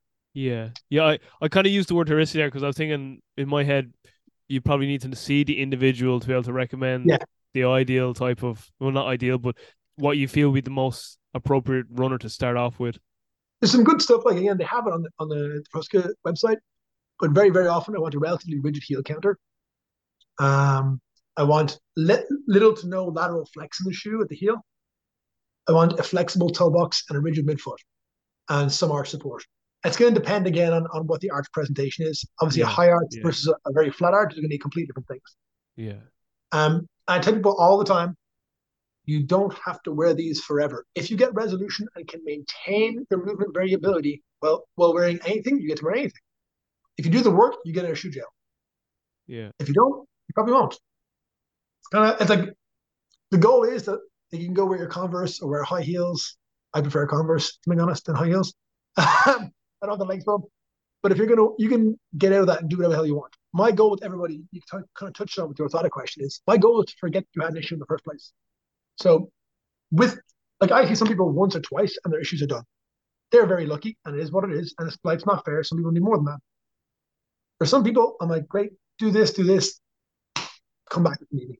Other people, I'm like, we're going to be here for a while, and then I say I'm going to go shoes first because it's it is giving us a sensory input, and that's I'm going to choose a shoe based on the person. It's giving us sensory input. It's low barrier to entry. You're going to buy shoes anyway. The next thing I might do, it depends on the person. If they're staying neutral across the board, if they're able to maintain these things, uh, if you're familiar with the, the Hruska adduction lift test, if they can get a three out of five on that and maintain three out of five, I might never put an orthosis on them. And if they have other significant symptoms, cranial symptoms or neurological symptoms, I might never even talk about an orthosis. That's simple. Might be like, oh, okay, do exercise for a while. And then what I'll do, this is, I think, a missing link in a lot of programs. I'm going to change your resistance training technique across the board to support what we've done. If you go back to doing what you've always done, you'll get what you've always got because duh, right? But very, very often people get out of acute issues and they're able to maintain all this movement and they go back to training like, for lack of a better word, a dumbass. Um, and just doing the exact opposite of everything we just did resistance training can incorporate all these things. Um, so then, if that doesn't, like you look at some of the dentition, they've got teeth all over the place. They've got a massive uh, intorsion or, or crossbite. They've got a super narrow palate. You got gaps. You got crooked teeth. I'm like, okay, I'm gonna say, see to look at uh, up to Howie, and Howie's great because I've sent people to Howie before. And he's like, I don't think the oral appliance is necessary. I'm like, fantastic, because that's expensive. Um, I also work occasionally with Daniela Rutner over at SUNY, um, for prism glasses and optometry there. And again, for most of the people, I want them to do a stand-up refraction. And to even find someone to do a stand-up refraction for optometry is hard to do because most people want, you know, they use the, the machine, you put your head into it. I don't know what the hell it's called. I'm not an optometrist. Um, but the problem with that machine, for the most part, but the problem with two things. Most optometrists are going to adjust for acuity, right? And acuity is not always what we need.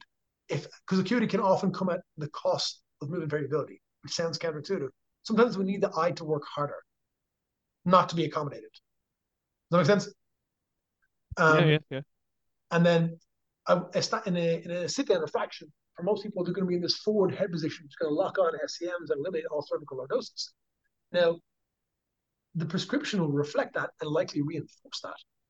So if we have someone in, in a crazy forward head position, a crazy overactive anterior neck, and they cannot get out of it.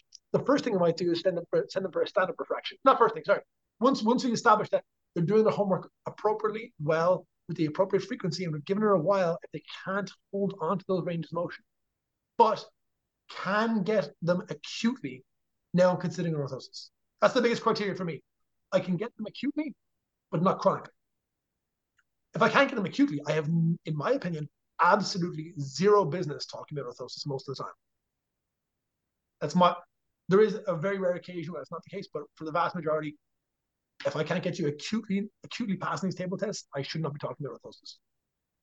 And for me, I'm not putting an orthosis on anybody until I get them acutely at least a three out of five on that adduction lift test. And that means to an extent they can compress the pelvis and pull themselves across midline to standing position. Because if they're not able to do that, if they don't have that motor patterning, putting uh, any orthosis that's going to help them pull onto that side is not really going to help us because they can't deal with that side in the first place. So we're either going to exacerbate a problem or just not fix them. Once we have that orthosis giving them what they need, we're going to retrain them to that position and repattern them so they have that motor pattern. Then hopefully we can start to wean off the orthosis again. So kind of j- just wrapping up here, um, listen, we and we can we can definitely hop on another podcast and, and have part two and discuss other topics. Um, we can hurt some other people's feelings. Well, you can. if you any any uh any compliments, send them my way. But all the hate mail goes to Rua.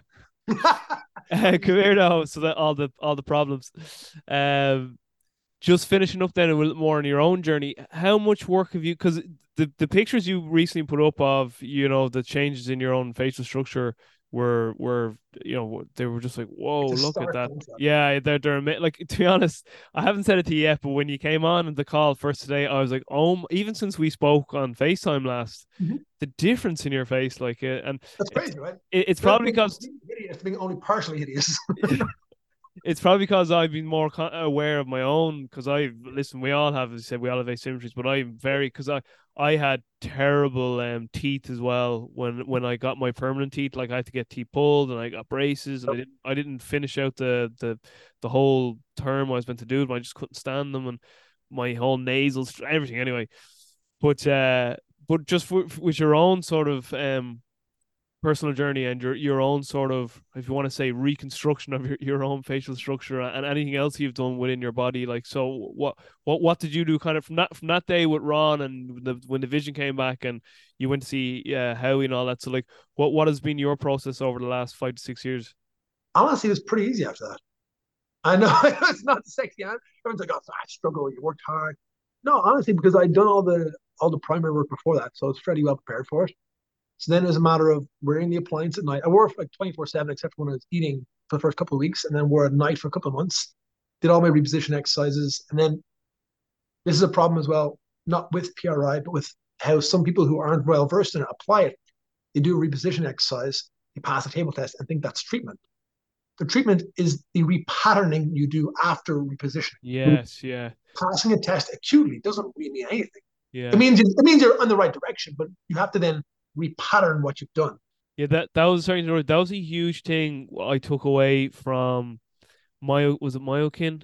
No, no, mm-hmm. it wasn't my was it my it was either Myokin or respiration. Um, it was it was when I redid the home studies this year. It was what it was Ron and James actually teaching it.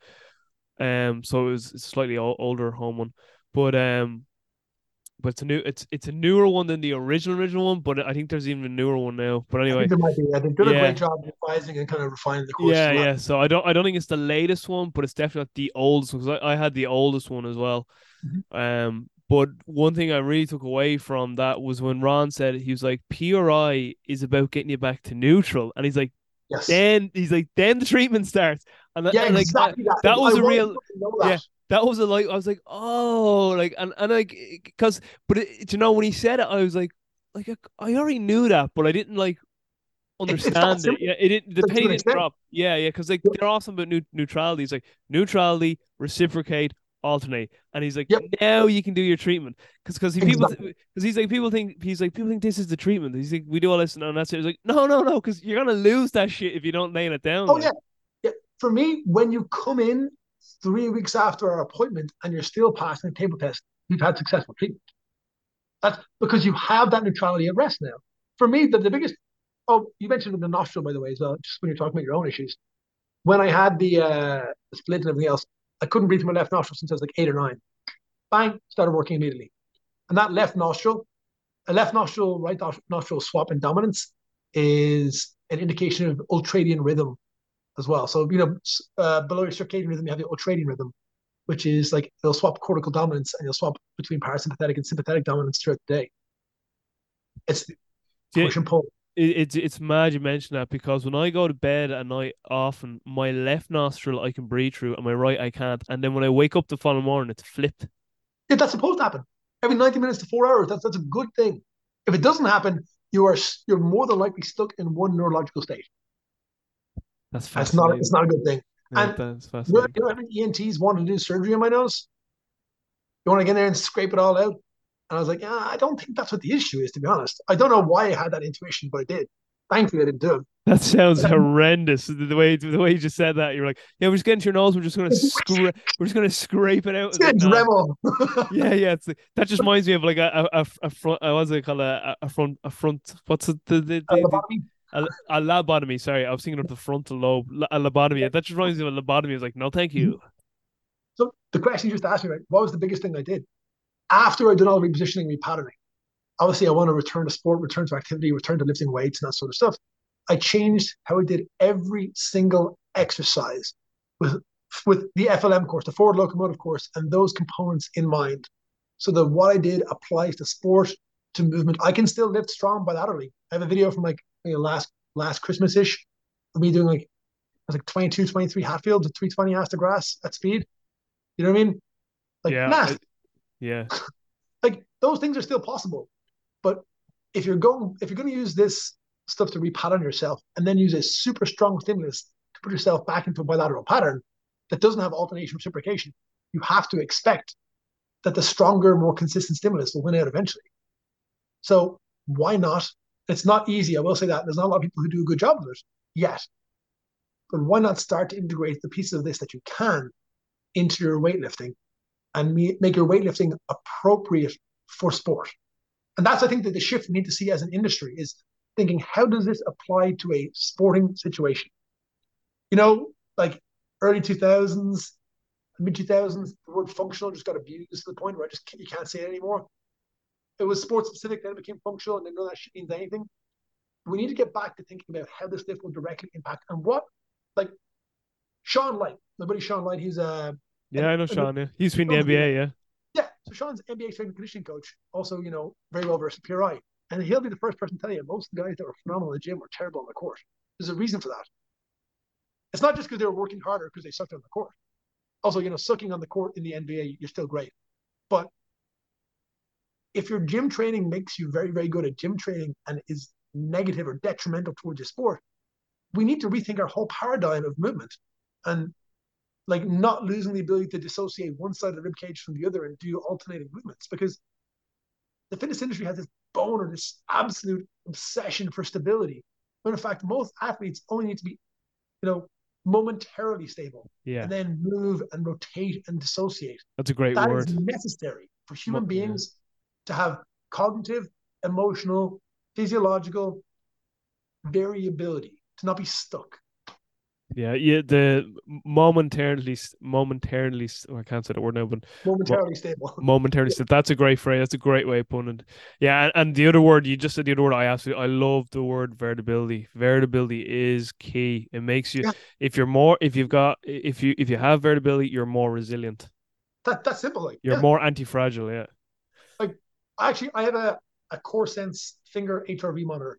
And sometimes people come in like this is not gonna work, whatever. I'm like, all right, cool. And we'll look at the we'll look at their HRV towards the start of the session and the end of a session. And I can see a massive change. Some people have like Oura rings, that sort of stuff. Same thing. After doing this stuff, all of a sudden their HRV is higher. Their intra-beat variability is better, which is indication of nervous system health. But you know, you can't lift heavy with this stuff. Listen, I, I gotta I gotta wrap up here, but this this is phenomenal. Just great just to catch up with you and, and obviously just to get an insight into your life and, and how things have gone over the last 15 years since we, we first met. But um I'll wrap up with two things. Uh wrap up with the dinner question. So I don't know if you're familiar with that off off the Right. podcast. And then just finally where people can find out more about you and, and contact you. So the dinner question, interested to, to to hear your guess. So if you could invite five people to, to dinner, dead or alive, and they can be um real people or they can be like fictitious characters like superheroes, but who would these five people be and why? That's a fantastic question, Robbie. um, I think it probably the Dalai Lama would be one. Uh, nice, Um, nice. I would, I would just love to hear his take on basically everything. I'd also like to hear the Dalai Lama and Ron Hruska interact. I think that would be fantastic. Yeah. Uh, I think that would be just a conversation on its own. Just see Ron doing breathing drills with him and shit. Like, Yeah, ex- exactly. Um, I would like to see that. I would like to see Abraham Lincoln. I think that'd be super interesting. he's a mine. Yeah, nice. You know, I mean, the dude had wooden teeth and was a, a competitive boxer. He kicked the crap out of everybody, and also, you know, spearheaded the whole revolution. Like, guys, he's an interesting character across the board. Um, other than that, it, it goes to, it goes down to like the lower the lower ranks at that point. Um, maybe Shirley Sahrmann is very very very, well known physical therapist back in the day. I think that'd be Okay, yeah, yeah. Um, or and Mabel Todd, maybe also another very well known physical therapist who kind of talked about this sort of stuff long before it was uh, super mainstream. Great, great. That's think so it'd be great. interesting, like a mix of spirituality and physicality, because again, at the risk of sounding hippie-ish, you can't divest those two things entirely. You can't Yeah. divest the mind from the body. Absolutely, absolutely. Okay, Now, so uh, answer, but no, no, that's great. That's absolutely great, man. And so, finally, where can people find out more about you and if they wanted to reach out?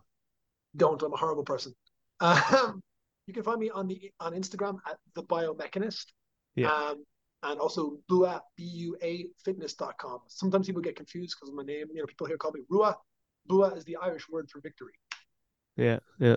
That's um, it's interesting because when you sent me your email and it was Boo Fitness, that, that I was like, is it Boo or own email wrong? Yeah, yeah. I was like, is it Bua or is it? Because the other thing too is I, I don't know if you know, but there's there's two two friends of mine from actually Na Fianna J, and about just over COVID, they opened up a, a coffee shop, and it's called you and go. it's and it's re it's really po- like it's a really popular coffee shop now all around the Glasnevin Drumcondra area, like so.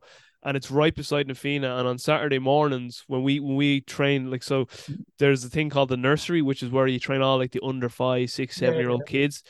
And every Saturday morning, that place is jam packed, obviously with the parents, like you know. So it was just funny when uh when you said boo, I was like, that gas, like the you know they put down boo, and it's you know just, serendipity, small world, coincidences. I love it. yeah, yeah. I, just so you know, too, they're actually they're-. In in Phibsborough. There's a there's a pizza place called Rua R U A, and I it always reminds you every time I walk past it. I'm, I'm like, I actually took a picture of it. I should send it to you because I, I was gonna send it to you and say, I never knew you opened up a a, a pizza franchise. There's a bar Rua in Manhattan as well. People are like, is this your bar? And I should say yes. Yeah. I apologize to the owners of that place for how many people have probably come in there and said, "Oh, I know Rua." What you talking yeah, about? yeah, yeah, exactly, exactly. Here, that's absolutely great. And just for the listeners, I'll, I'll put everything in the show notes with regards to where you can find out more about Rua. So, listen, that was absolutely brilliant, man. I'll say goodbye to you offline, but for everyone who's listening right now, thanks so much for lending us your ears and giving us your time. And until next time, take care, be well, and stay safe. Thanks, strong. guys.